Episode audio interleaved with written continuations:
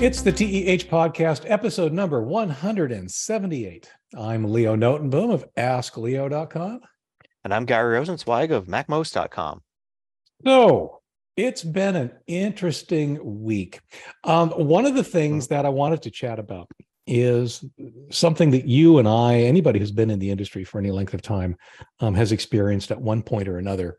Is you have you find a solution, you find a service or a piece of software or something that you like, it solves a problem, uh, you incorporate it into your workflow, and then all of a sudden, uh, often without warning, something changes. Mm-hmm. that uh, either uh, affects your workflow, uh, often in a negative uh, negative way, or as in the case in point, the case that brought this to mind this week, um, the service and or software that you're using just decides to up and shut down. You know, they're they're done. They're they're they're you know you can't can't use it no more. Um, that's what a lot of uh, users of a service called box Boxcryptor found themselves in last week, and it was a complete surprise to me that this had happened.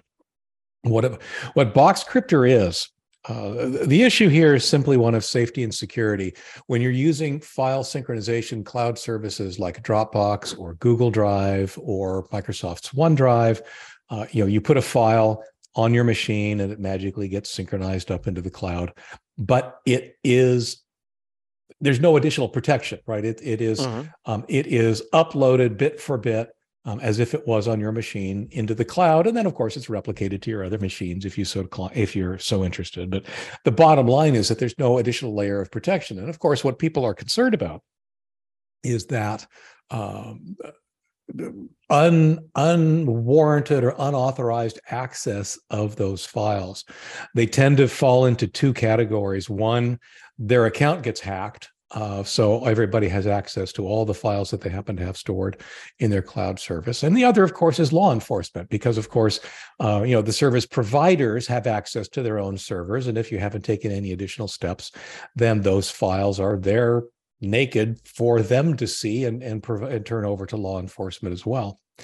Boxcryptor was a solution for that that worked really, really well because what it did is it encrypted files using using a passphrase that um, only you knew, and it encrypted on your machine before it left. So the only thing that was ever stored in the cloud was uh, the encrypted blob that, in theory, uh, assuming you have chosen an appropriately strong password, would not be decryptable. Uh-huh. Uh, in other words, it would be useless either to the hackers or to law enforcement or to whomever. The um, uh, so it was a really nice solution for that because it encrypted file by file, which means that if you make a change to a file, that only that file's encrypted equivalent gets uploaded and synchronized and so forth.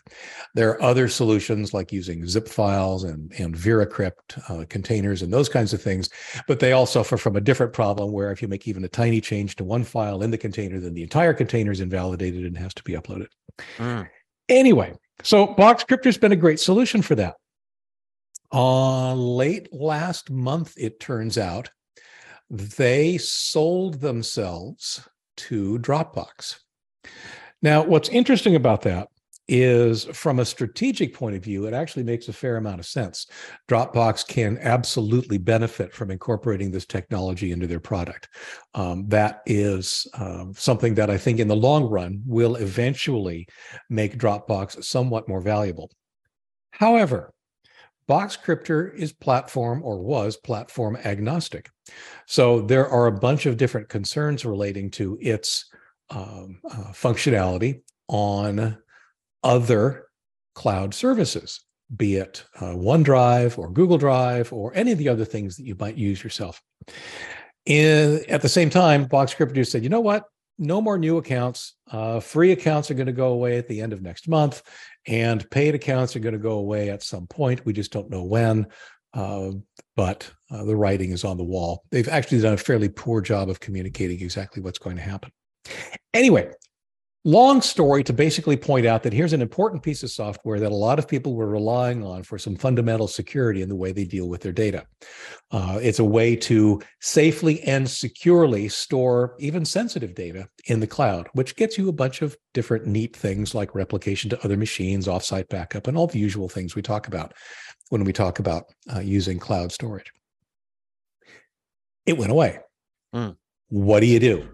Right? That's that's the thing. It's and, and the the what i decided to the approach that i decided to take was rather than be super annoyed uh, because there's plenty of people doing that on my behalf um, rather than be super annoyed about it all uh, i decided you know what? This is an opportunity. This is an opportunity to um, okay we've taken this tool for granted. The tool went away let's go spelunking. Let's go investigating. Let's go see what else is out there that will solve this problem that um, would potentially uh, be a reasonable replacement for this tool.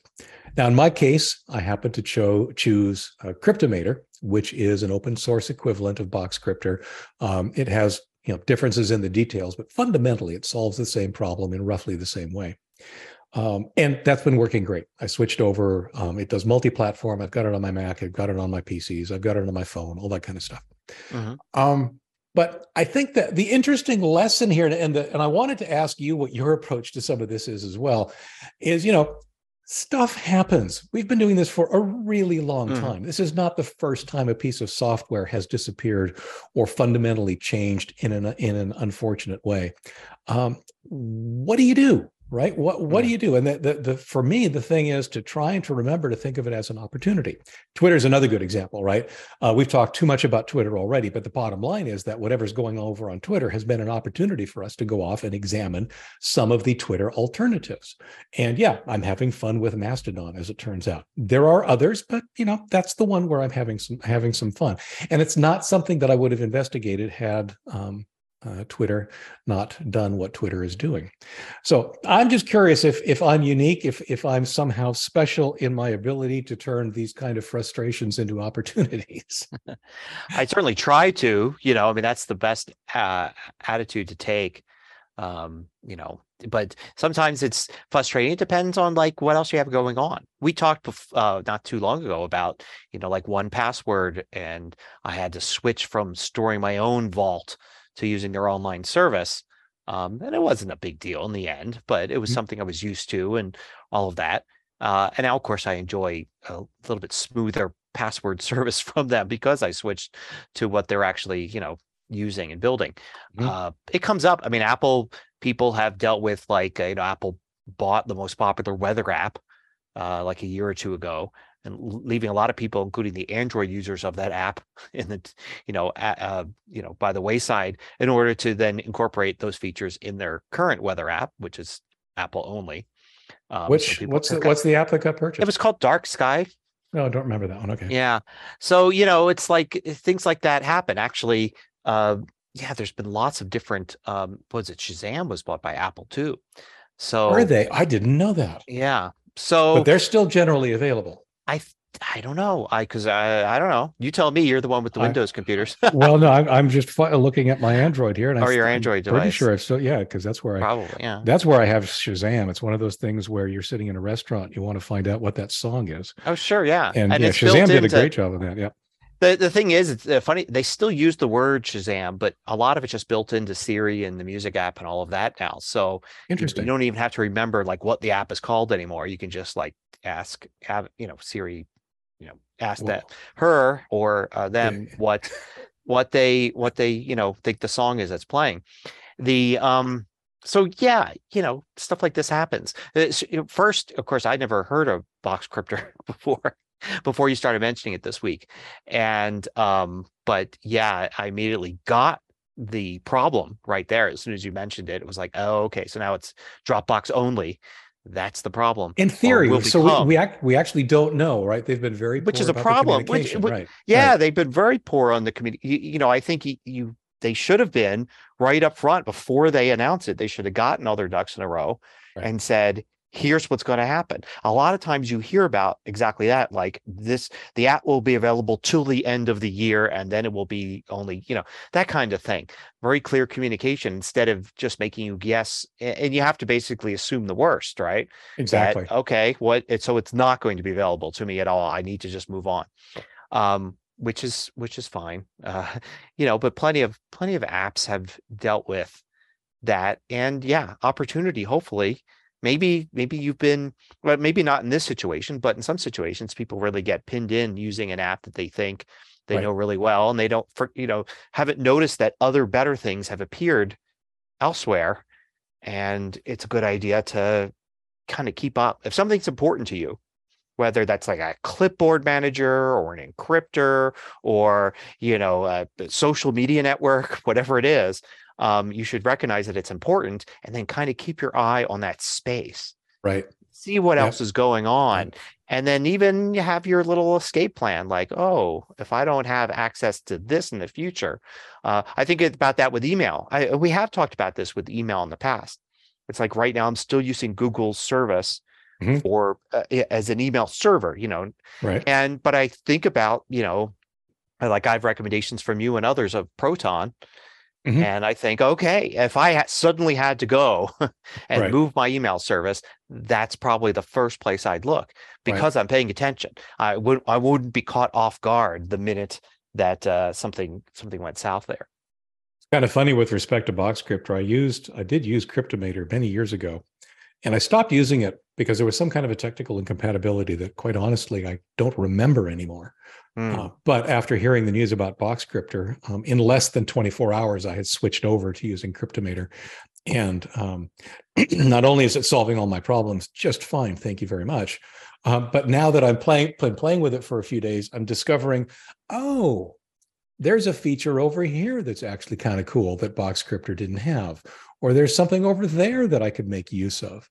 Uh, so it's the same kind of thing when you when you're focused on the tools you have in front of you. Sometimes you absolutely miss the opportunities that some of their alternatives might have. Mm-hmm. The yeah. uh, the the funny thing you you said I forget you used the word duck. I forget exactly all why. ducks in a, ducks in a row. ducks in a row. Yes. Yeah, so yeah. speaking of ducks, which is the segue that I was desperately trying to weasel in here, um, I use an FTP client called CyberDuck and a uh, it also has a uh, uh, mm-hmm. an equivalent called Mountain Duck, mm-hmm. which is um, so CyberDuck is a regular windowed interface, drag and drop files around, all that kind of stuff.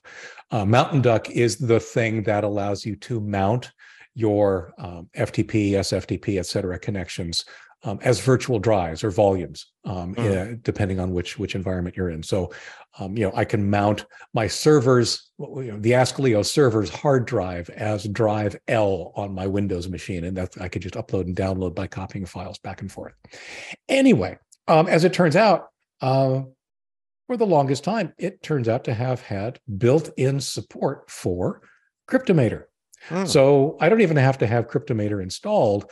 Uh, if I'm doing things uh, remotely, I can just connect up to Dropbox using Mountain Duck, and it shows up as a drive, and then I can unlock my my Cryptomator um, subfolder therein, and things just work. Um, which you know, I that's I find that kind of kind of cool. That's that's kind of cool to be able to do that.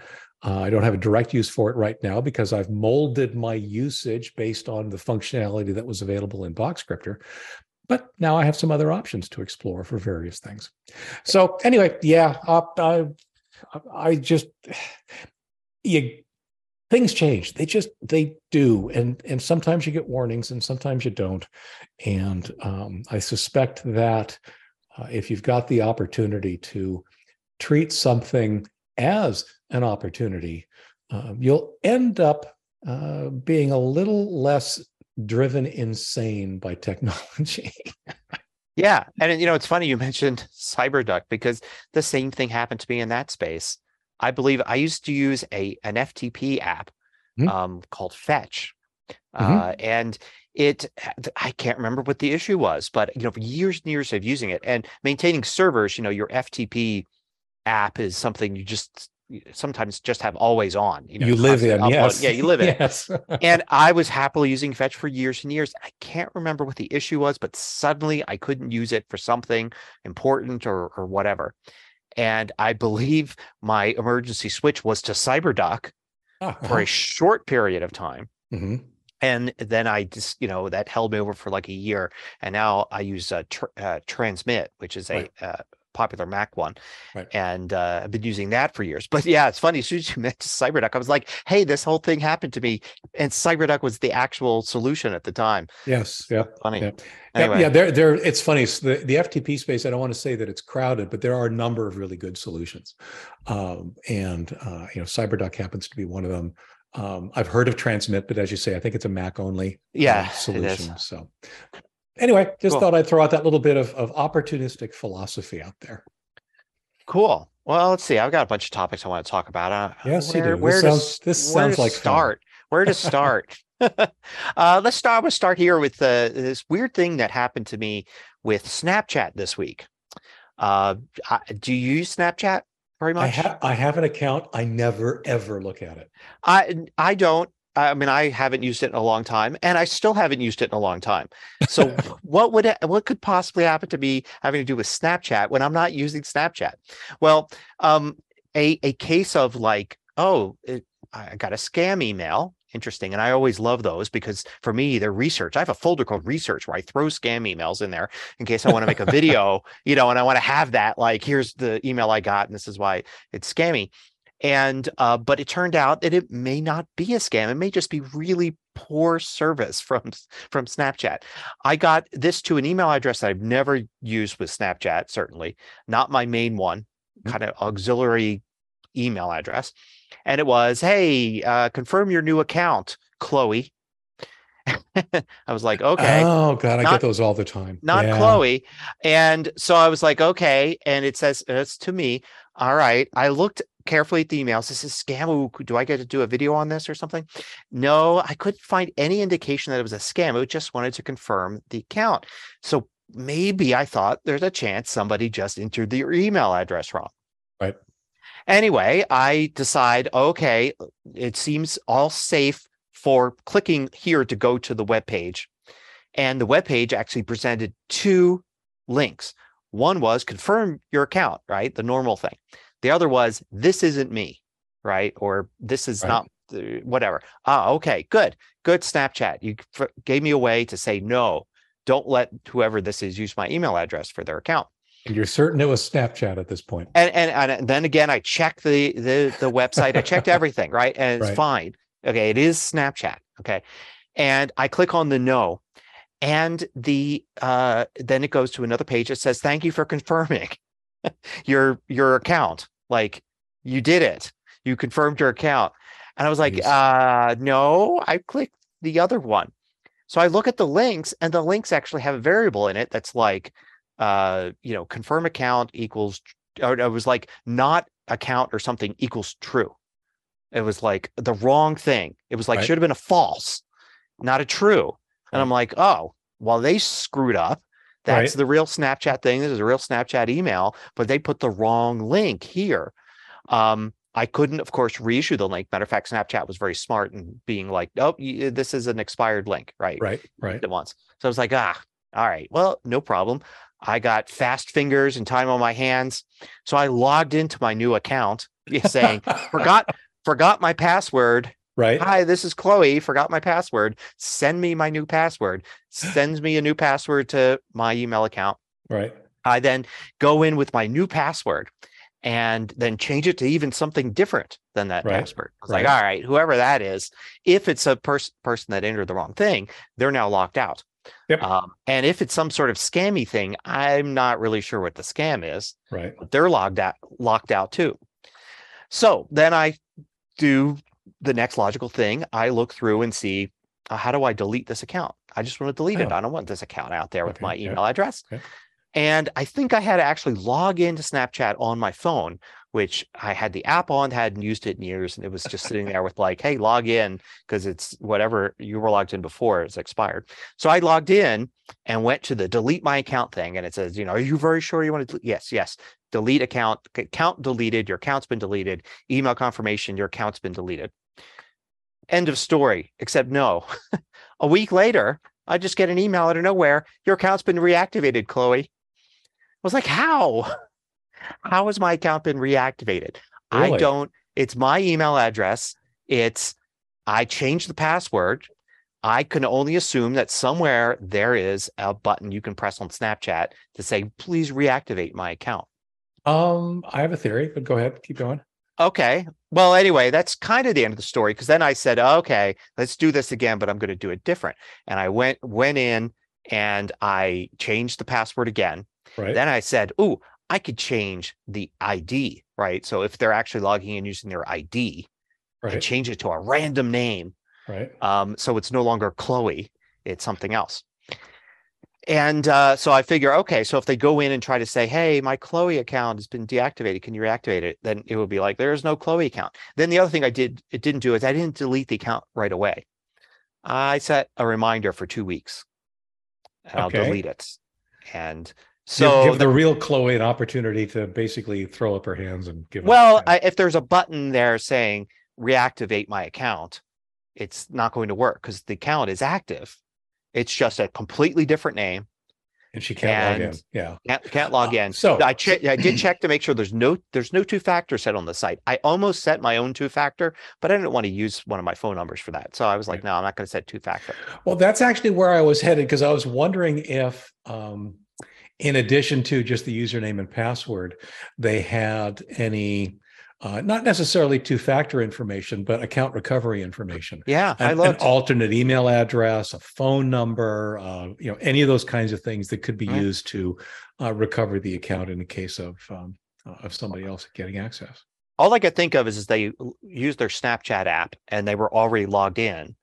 And and Snapchat Mm. should not have let them log in until it Correct. confirmed. Right. but maybe again there's obviously things not being done right here by snapchat and maybe they went in and it said oh your account's been deactivated and there was a reactivate button and they Right. oh oh press that and that's all that they did um so and and now that that won't work anymore because it hasn't been deactivated and they shouldn't be able to log in i i don't know we'll we'll see i i do plan not just on deleting the account after two weeks but checking the account to make sure nothing else has gone on. And I did, um, I don't know. You- I don't know what else to do. It is any- interesting. yeah, you haven't gotten any password reset notifications or requests, Yeah. have you? And I did another thing I did. No, no, I haven't got any of that. And another thing I did, important to Snapchat and other things too, is I went into my privacy settings and made sure the Snapchat app didn't have my location or anything. Because Snapchat's one of those apps that as soon as you log on to it, it's like going to put you on a map, you know, so your friends can see. Oh, right. and and of course I switched that off. I, I it actually already was off on the account, I but I checked. But in the meantime, I didn't want that to you know while I found that setting, I didn't want to do that. So anyway, it's interesting. It's just it's the kind of thing. It's like, is it eh, it? I'm still not 100 percent sure it's not a scam of some sort. But boy, I can't see the reason, and I can't see the the angle right at There- all. there definitely are a number of new kinds of scams that this could fall under. The one that I'm seeing frequently these days, and I think you've probably heard or seen it as well, is where you get a text message from someone who you don't know who calls you by the wrong name and just tells you something with Yeah. the expectation that you'll reply, and then they try and and um, um, engage you in conversation and eventually have you do something inappropriate. Yep. Um, the the the scenario that that I see a lot. I, I I don't know your email, the email address that was involved here. That I assume that there isn't anything in that email address that somehow maps to Chloe. Um, No. you know, it's it's not like a substring or something. The the reason I say that is because I definitely get occasional um, new account notifications uh, uh, to some of my shorter slash more popular email addresses, uh, just because I, I don't know. I, I the only thing there's two things that I can assume. One is that uh, people are typoing their own email address that just happens to be really close to one of mine. Um, Mhm. And you know that's kind of where this sounds like what's happening to you. Yeah. Um, is that you know they just happen to have an email address that's very similar to the one that that you're that you're seeing all this on. I, I do I do know what you mean, and um, it is a short email address and a major service. It's six characters. Right. Right. So that in itself, and actually that email address, um, you know, it means something totally different to me. Those six characters. right. But if you look at it, the first four characters are not that uncommon of a name, right. and the last two are actually a very common country code. Ah. Yep. So that has come It's up a couple possible, couple times, and you know it comes down to the the thing of you know all those people early in the like early '90s who got like their first name at AOL.com and said, Right. "Oh wow, how lucky am I?" Right. Yeah, they quickly you know found out years later, "Oh no, why did I do that?" um, the other thing that comes to mind, though, is that uh, especially with accounts that or with services that are used by kids, Mhm. uh, very often, I think what they're doing is they're being asked for an email address. They don't have an email address. Ah, So they either make one up or they grab one mhm. um, just to fill in the field, not realizing that that also gates access to the very server that they're trying service that they're trying to sign into. But it's one of those things where you know they're just filling in an email address to fill in an email address, and because yours is short or whatever, um, it happens to be what they chose. Uh, I I think that's happened to me a time or two. More often than not, though, I'm seeing um, typos. And you're right. uh, The one thing, the other thing that I, I didn't um, ask, but you kind of answered already, and that is this is not an email address on one of your own domains. This is an No, email yeah. address on one of the major services. So exactly. that's that's probably probably what's happening. Be interesting if Chloe ever reaches out. I doubt. And actually, you know, the the few things that were set up in the account, Uh-huh. one of them was that it, uh, it was an under 14 person. Yep. So yeah, Yep. definitely uh, a kid. Again, it still doesn't rule out a scammer of some sort. Right. But if it if we go with the idea that this was a real person, Right. then yeah, it was just a kid, probably. And you know, I uh, kids have more than one Snapchat account. Uh, sometimes a lot more than one Snapchat account. That's true. There's the one their parents know about and the one their parents Yeah, don't. many. Oh, Uh, and sometimes many that their parents. You know, there's still ways kids like to lurk. Kids like to be friends with their enemies, but not Yes. as themselves. All Yeah. sorts of things like that. And so it could be the kind of thing where uh, perhaps it's perhaps it is a, a an email address where you, a few letters have been changed or something and it there's just no way like if i actually knew the real e- email address i would be like wow how'd you get from there to here okay i see a couple characters were changed Right. there's a Right, right. system, right? Okay, that letter. All right, Yeah. fine. Um, anyway, it's interesting, and and, and I have to agree that it sounds like Snapchat isn't handling this very well. No. That link being wrong. And I did find other people actually that mentioned about that that that link is wrong. That if you Right. say no, it's like it shouldn't be true equals true. It should be equals false. Right. But and apparently that's been for years. It's been like that, and so that leads to the whole situation, and also that you know whatever button for reactivating, that's Yeah. an issue. Uh, but you know, all right. Um, it so uh, oh, and I wanted to uh, kind of uh, also the funny kind of thing, or not funny, as it may be. We talked about Chat GPT last week, yes. and I was like, well, we talked about it last week. We shouldn't talk about it anymore. But I got to figure we're going to. I think we're going to be talking about it a lot because it doesn't seem to be a topic that's going away. Correct. Um, I I you know continue to be impressed with Chat GPT. I like would ask it to do weird things and then you know sit there with my mouth wide open in awe at the response I got. Like right. you know, write a Shakespearean sonnet that you know about this subject, and it's like wow, that's like if I was an eleventh grade English teacher. That would be a B plus. Right. you know that kind of thing i mean it's like good hey this is good right um and even and answers for tech questions uh, i found it it could summarize things for you you could actually say summarize the below in bullet points and then paste like a huge article or transcript and it will actually do it Mhm. so some uses for it even i even used it to write some regular expressions this week I was. I've been meaning to try that. yeah, because I I suck at regular expressions as a as a coder. That's my Achilles heel. I, just- love regular expressions. Well, I love them too, But the problem is, I believe there's a there's a frequency at which you need to use regular expressions to become good at them. Yes. And I fall short in that frequency. Like if every week I needed one regular expression, I think I would get better and better. But it's more like every two weeks I need one regular expression, and that's not like that's below the line. So I I'm never going to get better at them because I just don't do them enough. Um, so that's always frustrating when you need one. And and I thought, hey, can I write regular expressions for me? And the answer is yes. It it could and it did and it helped me. It saved me time. So are they are they correct? Yes, they they were correct. Um, I that did, actually does seem to be one of uh, Chat GPT's Achilles heel. Is, is, that oh yeah, being wrong. It, but on one hand, uh, I've seen the word confident used over and over again, and I think that yes. that's one of the things I mentioned last week. It it presents its answers very confidently, um, but often it's very confidently wrong. Uh, and and regular expressions would seem like a a field in which um, even those of us who know what we're doing get them wrong regularly. Um, oh, yeah. So yeah, yeah, yeah. I, and I did after getting my the answer to what I needed and and cutting down, you know, ten minutes or maybe five minutes of research to you know 10 seconds of chat gpt right. i then did go explore more and i did get it not to give me anything wrong the regular expressions are always right they didn't always solve the problem i was describing okay yep. well right yep. anyway so then i started to think wow so chat gpt so far seems to do things you know if it gets things right it seems to do things either very well or mediocre. Matter of fact the things that don't have right and wrong answers like you know uh, summarize something for me and all of that that are kind of like in the middle gray area it mm. always seems to do mediocre. It's like okay but hey it was free and it, it saved me time and all that. I was trying to find something it did bad and i found something it does very bad. And that's humor. The way i discovered this is i i saw somebody uh mention that they had it write a script for like a friends episode or something you know, write a Friends episode for me that, you know, whatever. And it did it.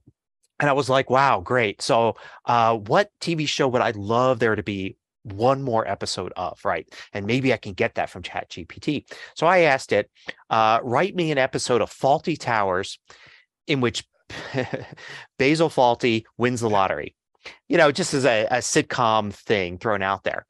And it, it, okay, number one, it responded immediately with a very long summary of a whole episode of Fawlty Towers. Uh-huh. Uh, number two, it knew about Fawlty Towers. Yeah. You know, there was Manuel was in it. The you know every, every, characters were in it. You know, hotel, all of that. Uh, so it knew what it was doing. It wasn't like trying to figure this out. Um, it was bad. It was bad in that it was not funny at all, and it didn't get the humor of Fawlty Towers. Matter of fact, I asked it afterwards to uh, can you make it more in the style of Fawlty Towers and it inched a bit closer but it still would do things like you know at the end of the script it was like you would think that looting the lottery would make basil fawlty you know happy but instead he just was as much of a curmudgeon and mean to uh, customers of the hotel as before. I was like oh god that is so bad. That is like anti Fawlty towers in terms of the thing. So then i was like all right so uh, can't do humor uh, at least in writing scripts, I asked it to tell me a joke. And I came up with topics because I didn't want to say just tell me a joke. Right, tell me right. a joke about a snowman. Tell me a joke about a one-eyed dog. Tell me, you know, whatever. Bad.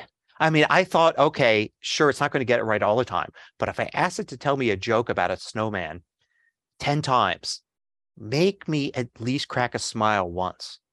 No, no, it's bad. It didn't even actually makes a lot of the jokes don't make sense as jokes. They made sense as language.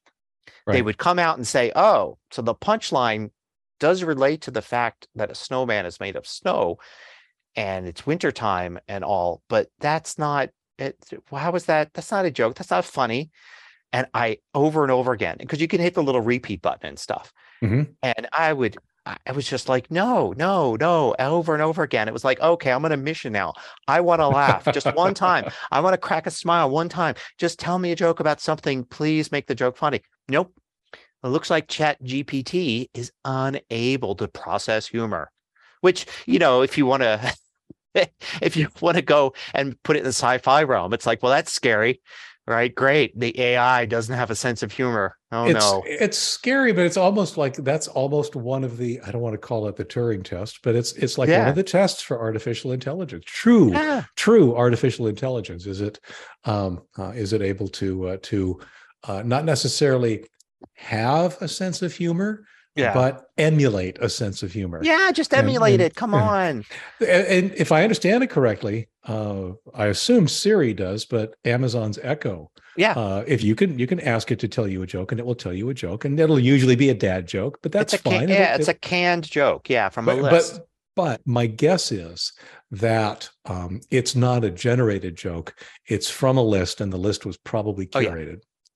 so so the question is is maybe you know if if the ai is can do all these different things. They fed it tons of information. You can ask it weird things Mhm. uh like write me a story about a monster under the bed. Uh summarize this uh you know transcript of a ted talk.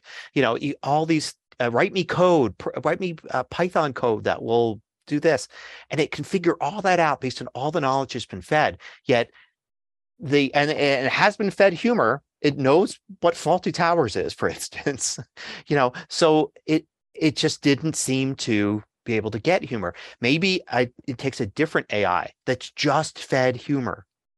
Just feed it all the scripts from all the sitcoms all the stand-up routines all of the scripts for movies that are humorous all that stuff and and maybe that is what's needed to emulate humor. But I'd be curious if you did that, if you went for broke and said, we're just going to feed it funny things, every joke, right? Uh, supposedly, like Rodney Dangerfield had file cabinets filled with jokes, right? Feed all that stuff in there, uh, and all all this would then it work? You know, because then it's just a problem of oh, this AI wasn't trained properly for humor. Right? But if the AI that's trained only for humor still can't tell the joke, that would be fascinating. Then that would be like a whole other thing of like, wow, how, you know, is joke writing this extremely sophisticated, intelligent thing that humans can do? Um, you know, it's, I don't know. It's got kind of, a, I, I like to see if somebody's done any research on that or has done any kind of AI for writing humor. So much of it depends too on um, how the the data model is structured, because my assumption is that it's probably been trained on a tremendous amount of humor, along with everything else. And the question is, how is humor identified as such in the uh, um, in the data? Yeah, and uh, maybe uh, I guess another thing is when they train an AI with images, they would say this is an image of a cat, Right. this is an image of a dog. So you might have to go and say here's a here's text of a funny joke. Right. Here's a text of a here's text of a joke that's not that funny. Right. Right. And you know, then maybe that comparison uh, would be needed, and then maybe you could come up with jokes. And I don't think I think a successful joke writing AI doesn't need to be successful all the time.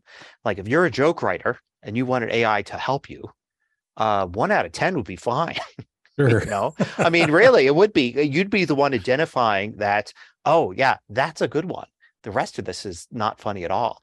But that's a good one, and you pull that one out, or and then maybe even then you you use that as a starting point to make the joke even better. Right. But I wa- I was even looking at it from that perspective. It's like, is there something here that's the start of a good joke? Oh No. no! Oh my god, no! It's like, is this this is like almost it's almost funny in how unfunny it was. I, I was going to say maybe the joke is much more meta than that. Maybe I don't know. Maybe maybe Chat you know, GPT is funny in that it can't be funny. Yeah, maybe. Anyway, speaking of not funny, Yeah, um, somebody annoyed you this week. Well, yeah, uh, you know, and this comes up every once in a while. Usually on videos that have nothing to do with with the topic. Um, but you know, software subscriptions. We've talked about this before. We we had an episode where we talked about it a lot uh, last May, I think. And you know, software dis- uh, subscriptions uh, they make a lot of people angry. Very angry, in fact. It's one of Mhm. those things. It's like a trigger for some people. Uh, but I I like software subscriptions not because I like spending money, but because as a user of software and somebody that's developed software, I I want there to be good software out there, and I want my fellow software developers to be able to make a living making good software. And the old models of software, which were, you know, make a piece of software and then sell it as a product, like a come you know, something you would buy at the store almost. Mm-hmm. Uh, you know, you buy it now. I own this thing, and now I can keep using it forever.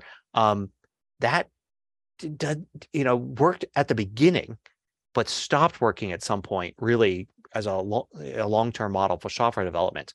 Um, it was replaced by the buy it and then keep upgrading every year uh, model. Right. You know, so you buy version one, now version two is out. And hey, you get a discount, you get it 50% off. And then the right. next year's version three and all that. Um, that failed after a while because the versions that you would come out with, you know, basically they were ruled by marketing decisions. You know, well, what could I put in version four that'll get people to upgrade? You know, I've got a very important update that'll make it faster, more secure, whatever. But those things aren't as sexy as throwing in a cool new feature right. that'll get people to buy it even though i know they're not going to use that feature very much but it looks like fun right uh, tons of graphics apps for instance ha- have this problem where the sexy feature is something that looks cool and gets you to upgrade but in reality you just don't use that every day um, and then when they do have an update that's like here's the thing that you really need or maybe it's just like oh uh, in order to work on newer com- computers, newer Macs, newer Windows machines, you mm-hmm. need to get the next version. Oh, I have to upgrade to get the version. Oh, that's not very fun or sexy. Um, so that upgrade path really didn't work very well, you know. Uh, and also, it's there's a big question to it, right? The develop a team of ten developers working on it. Uh, we're coming out with a new version. We need to sell X number of copies. Right. Or somebody's getting laid off. right. Um, that's not a fun way to work, right? So um, so software subscriptions come in and uh, have some small companies started, then two big ones entered, Microsoft and Adobe, um, and switched to software subscriptions. Then a lot more small and medium developers uh, switch to it, but it still makes people angry. And I I still argue that hey, like in your job, if you came into work one day and your boss said, "Hey, good news, I'm giving you a bunch of money today." Bad news is I'm not giving you any more money after this, but you have to keep working. Maybe at some point in the future, I'll throw some more money your way. Who knows? You know, you would be like, uh, no, I quit. Right. Uh, and that's basically what software developers had to live with. People gave them money to buy their product and then expected uh, service, updates, support. Uh, they expect the app they love, they liked and bought to now have that feature that that competing app has right? Oh, so a new version has to come out and and all of that, but only so many people upgrade. Subscriptions kind of solve that whole problem, and then you end up with uh, software decisions being made by the engineers and the and the product development people that say what needs to be in this next version of the app to make it good to keep right. it you know up to yep. up to pay you know the, keep pace with the competition to make all the existing customers who are paying us money on an annual basis or monthly basis or whatever it is keep them happy because they're asking for things and we can you know we can uh, develop those things. And to me software subscriptions just make sense and it's the way we're going. But boy do people get angry and say i am never i i used to use that product. I i've never uh, i'm never using them again because they switched to a software subscription model um, Ivan, in, in, this conversation, this person actually said uh, that they they bought the full product for this price at some point, and now they have to pay again to do the subscription. It's like I don't. I mean, you, you're saying you bought the full product. I don't think that means what you think it means. Right. It doesn't right. mean you can now get all the updates and keep using say, this forever. You got the product you bought. You you you have that product. Yeah, the fact that full product is yeah. weird. It's it's a weird thing to say. I mean, anyway, it's uh it's needless, frustrating. Needless to say, I experience this one all the time, mostly because, as you point out, Microsoft went to this model with Microsoft Office, and mm-hmm. um, uh, you know, honestly, what's what's what to me I find hilarious, honestly, because if I didn't find it hilarious, I'd be in tears. The the the subscription price mm-hmm. for Microsoft Office is an incredible value particularly when you compare it to how much money you would pay uh, under the old model, the one-off model, which they actually still seem to support. You can still spend, yeah, um, um, uh, I think it's what is it like 200 300 dollars for a copy of Microsoft Office that you would install on one machine, or or you can pay $99 a year. And install it on five machines and get all of these other features and functionality uh, that honestly you know three years is when the money becomes equivalent but you've gotten so much more for your dollar that um, i just it boggles the mind. It really does that people get so upset. Where i understand at least is um, when they are annoyed not necessarily at the subscription model although it irritates them when they have to switch but they're using one of the older older versions of office mm. uh, where the user interface has changed dramatically since then. So that for them it's like a double hit right? If i want the most current thing not only do i have to start paying by the year but i have to accept this totally different user interface that i never liked.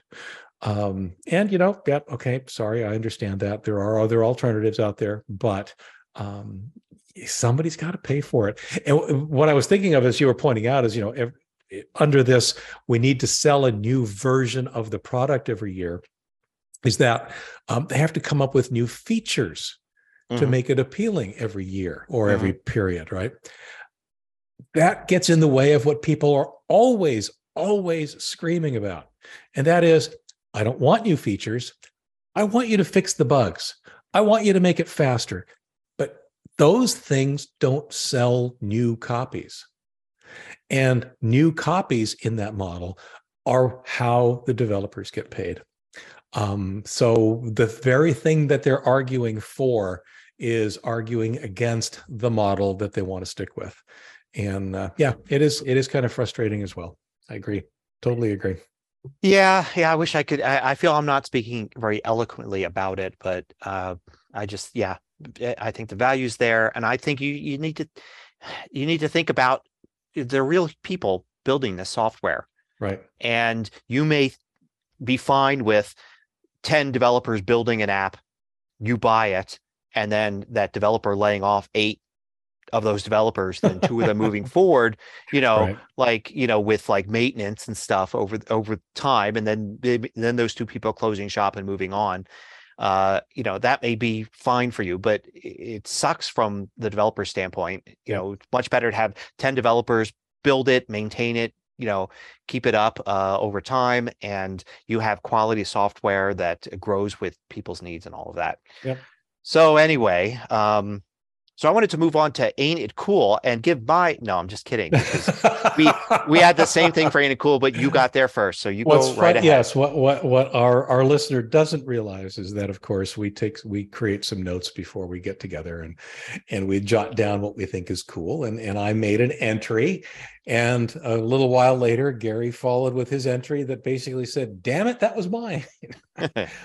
my Ain't It Cool was Wednesday the show on Netflix. We ended up uh, watching that over the course of most of last week, actually. And I really enjoyed it. I really enjoyed the whole thing. I, it took an episode for me to get engaged. But once I got engaged, I, I really enjoyed the actress who's playing Wednesday. She does an awesome job um, being uh-huh. that character. Uh-huh. Uh, the character itself obviously is is very interesting, very unique, has just wonderful attitude that I can that I really love. Um, the only it's funny the only thing that I didn't necessarily like, and this is not in any way, shape, or form a slam against the actor, but I was not thrilled at the casting of Gomez. Mm-hmm. Um, I see him as a different kind of actor in a different in different roles. He was not Gomez. Um, and there have been a couple of Gomez's over the course of the the Addams family uh, uh, series and movie and so forth that I think were wonderful. Um, unfortunately, I, I, get what they were trying to do, but it just it it that's the only piece that didn't really fit for me. The rest of it, the story, the the I loved um, uh, the uh, the school uh, principal, I guess the the mm-hmm. head headmistress. I loved seeing her again. Um, so yeah, I just I enjoyed it and and I highly recommend it to folks who are interested in that kind of stuff. I had I had mixed feelings when I started. Matter of fact, almost quit watching it after two episodes. And I'm a huge Addams Family fan. That's what kept me going after two episodes. This is why uh-huh. I can't not watch this. I mean, going way back to you know the comics and, comics, and yep, Chas yep. Addams books and and the TV show and the movies and all that. Um, so I was a little disappointed at first. Number one, at the whole like basically, oh, this is Harry Potter um, but with the Addams Family universe, actually not even the Addams Family universe, with a different universe that includes the Addams Family, right? Like, you know, because there's the whole all these different types of of uh, misfits that are part of the school that are yes. not really yes. part of the Addams Family thing. So there, uh, there's uh, Hufflepuff and there's Gryffindor. Yeah, and, yes, yeah. yes. I didn't. So I didn't like. I was like, oh, this is just like Harry Potter, and I also felt it it, it uh, ripped off uh, Sabrina uh the new adventures of sabrina a lot. It felt a lot like that. So i was like ah this is derivative of two things that i really you know like mm-hmm. sabrina mostly and harry potter some. Um and so i don't like that.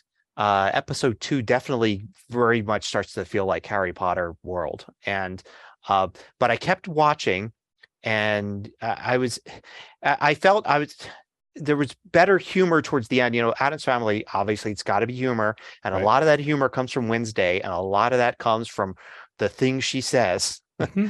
and all the throwaway lines are wonderful. All the yes, throwaway yes. lines that she says, that's classic uh, Wednesday Addams. And yep. sometimes I would feel it when we go like 10 minutes without one of those lines.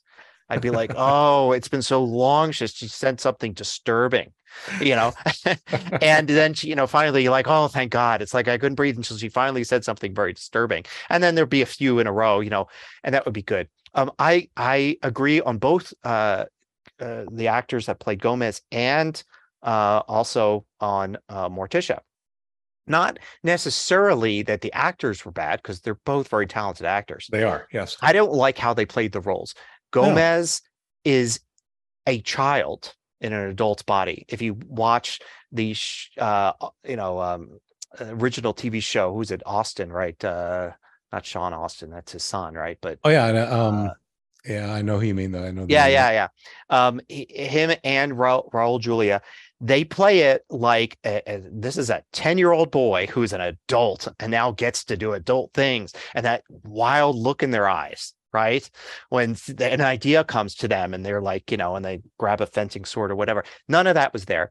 And the I kind of felt the same kind of whimsical Morticia thing was missing. They were both played a lot sadder, a lot more serious uh, which I felt was weird because I felt Wednesday was played like Wednesday, right? Right. Um, right. And you know, maybe that had something to do with Christina Ricci actually being in the cast, which was kind you of funny, right yes. there. It's like, oh, you don't have to wonder if you want to play Wednesday Addams, like the movie Wednesday Addams. Well, me show you how. Yeah, you have the the actors right there. Um, so that was kind of neat.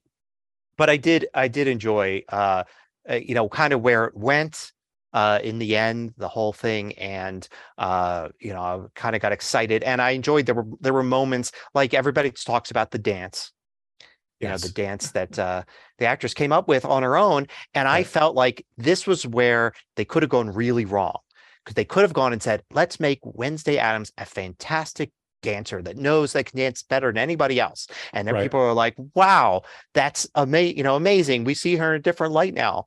And no, she danced just like Wednesday Addams should have danced. Right. Very weird.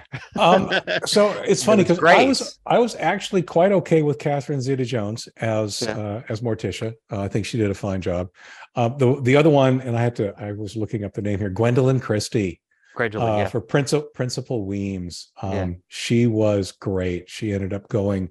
Uh, she was one of those characters where during the series you start to wonder okay is she a good good guy or a bad guy? She yeah. a good guy or a bad guy? Which side of things is she going to fall on?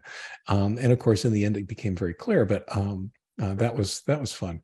Um, and yeah the dance. What i thought was funny i just read a, a headline yesterday i think that um, um, i think it was oh one of the other popular singers of the day uh, ended up doing that dance um, in a live mm. show. which, which would be, a, oh, I'm sure people went. I'm sure people went nuts. I mean, this yeah. is definitely it's a hit, and I I think we we're definitely look, going to look at another season, Mhm. but we also I'm sure the executives at Netflix and uh, Tim Burton's production company and all are Mhm. already being like, oh, this is might be the beginning of the Addams verse, right? Right. Yep. Yeah, Yep. this could go in lots of different directions. And I will admit that um, the the various well, just to not spoil things too much, the various schools in the school, the various houses, if you will, Yeah. um, that did take me as a bit of a surprise. Um, I don't know if that was uh, germane or native to the original Addams Mhm. verse or not, Yeah, um, but um, but yeah, that did kind of sort of detract a little bit. I think a lot of what we saw um, in I don't know about the movie. It's been too long since I've seen the movie. It's been even longer since I've seen the series. But what I remember of the series was that a lot of Wednesday's antics were more fish out of water kinds of things, putting her in a Yep. normal school rather than um, a school for misfits, and uh, that I think was potentially an opportunity lost. Not sure. Not I sure. agree. I agree. I that was one of the in my pause between episodes two and three. I took about a week before I finally got back to it. One of the things I said is I would have much rather have her started out at the special school and gotten kicked out of that. And Right. then the whole story was that she has to attend a normal, Normal school. American high school. I thought that's the story. But of Yeah. course, in the end, now I can't really see it any other way because Of of the characters and, and and all of that. So yeah. Anyway, Yeah. So ain't it cool for both of us? Wednesday. yeah. uh, let's see. Blatant, blatant self promotion. Well, this one's going to be an obvious one given the discussion we had earlier. Um, I'd like to point people at what should I do about Box Boxcryptor? It actually turns out to be an important point for those folks who are using the software. It's askleo.com slash 151184. Cool. And uh, I'll recommend a video about five reasons you should be using a password manager. Um, and two interesting things to note. One is that may or may not be where my whole inspiration for talking about uh, software subscriptions came from, the comment section for that video. Um, but also, also, I I have done videos on password managers many times over the years. Yes. And I was really delighted to see that it overwhelmingly now in the comments, it's people saying that they already use them Good. or and they already see the value in them because it wasn't that way years ago. It was what's that? How where what is one? How do I use it?